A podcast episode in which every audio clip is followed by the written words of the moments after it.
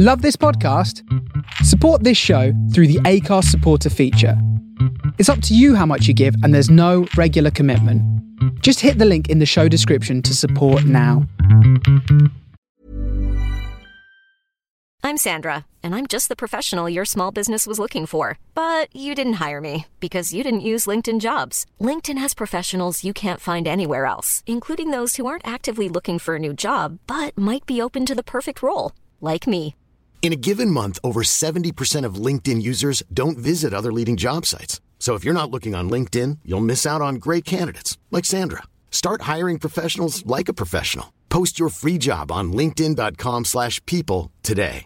Everyone knows therapy is great for solving problems, but getting therapy has its own problems too, like finding the right therapist, fitting into their schedule, and of course, the cost. Well, BetterHelp can solve those problems.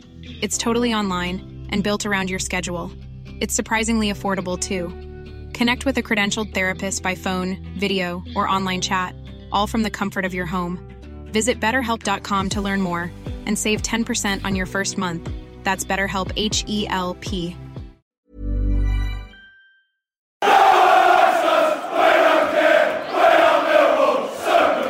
Lions TV, this is the Den Daily bringing you all the latest gossip, views, and transfer news from in and around the Den. I've literally just walked in from work, straight in the bath, got a message from my mate, gone online, and just like that, a shot out of the cannon. Nathan Jones comes from nowhere to become odds on favourite to become the next Millwall manager. We're going to look into his career in a minute. This follows the news, of course, after my Kevin Muscat video about 48 hours ago that Muscat doesn't feel the time is right. He doesn't want to leave where he is. He is managing in the J League, and his team are currently top of that league with a good chance of winning the league, and their season finishes in December. So, for me, very disappointing that Muscat doesn't want to come to the club. But of the candidates that were left, not a lot of them were exciting me. Nathan Jones, however, is is causing a massive stir.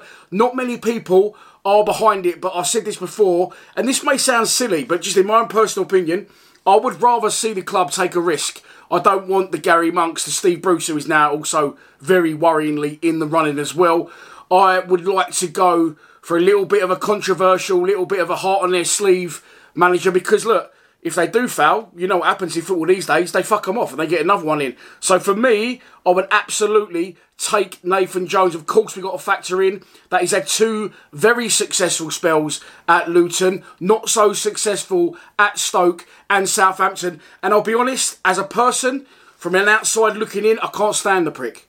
I cannot stand him the way he runs up and down the touchline. He's animated. He's giving it all this one to the other team's fans and the other team's managers and players. And then when someone does it back to him, he goes, that's, that's out of order. I just thought the gig is an absolute prick. But as Benjamin Bloom said to me in the video that we did a little while ago, if you haven't checked it out already, I'll put it in the link at the end of this video. It's called Who's Next into SE16. And in Benjamin Bloom's opinion, Nathan Jones definitely fits the bill. And I'm on board with that. Okay, I think he's a wanker and a bit of a cock, if I'm honest. But what if he was our cock? You know, an our wanker, and he's doing that at the den, giving it to opposition fans, opposition managers. We'd absolutely love that. We'd definitely take that with open arms. So he is front runner now after Muscat allegedly isn't any more interested in the job. And there it is in a betting one to two odds on favourite, and that is probably due to today. This article has come from John Percy, a very well respected journo that writes for the Telegraph. Nathan Jones is emerging as a strong contender for the job at Mill after impressing in talks. Other candidates are in the frame with further interviews to take place this week, but Jones regarded as a good fit, Muscat or Eustace unlikely at this stage. Michael Beale isn't for me. John Eustace, as I've said, is a Gary Rowett 2.0. I think it's risky.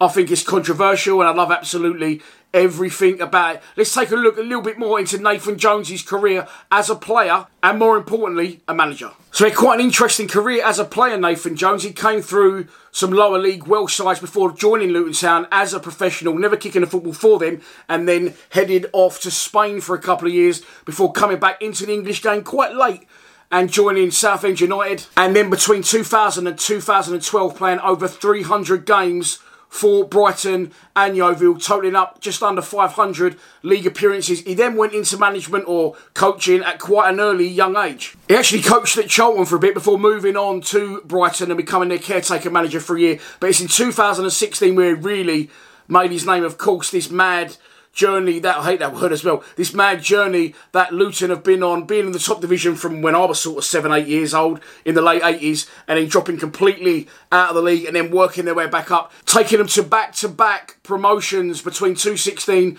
and 2019, all the way from League Two back up to the Championship.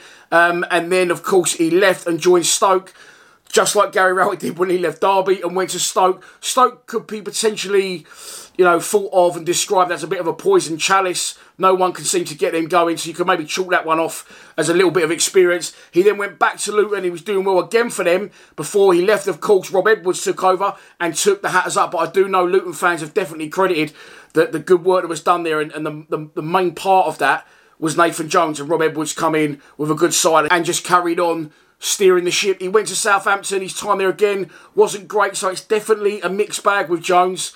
Um, and now he's been out of management since getting sacked by Southampton, a team in the Premier League always going to struggle. So again, I wouldn't be too concerned about that. What I like about Nathan Jones is, and as Benjamin Bloom also told me, he is the perfect mix of a little bit of football, a lot of motivation, and a lot of desire on a low budget. As we've seen him do it with with Luton twice now.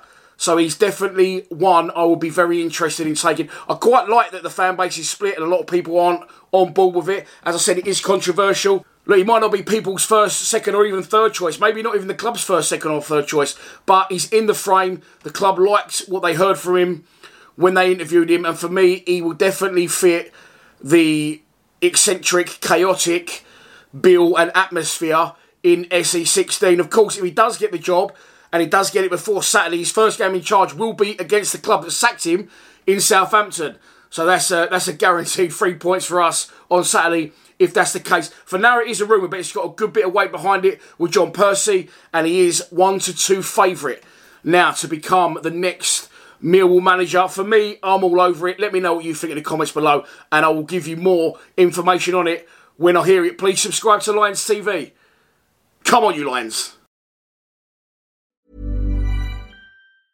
Mom deserves the best, and there's no better place to shop for Mother's Day than Whole Foods Market. They're your destination for unbeatable savings, from premium gifts to show-stopping flowers and irresistible desserts. Start by saving 33% with Prime on all body care and candles. Then get a 15-stem bunch of tulips for just $9.99 each with Prime. Round out Mom's menu with festive rosé, irresistible berry chantilly cake, and more special treats. Come celebrate Mother's Day at Whole Foods Market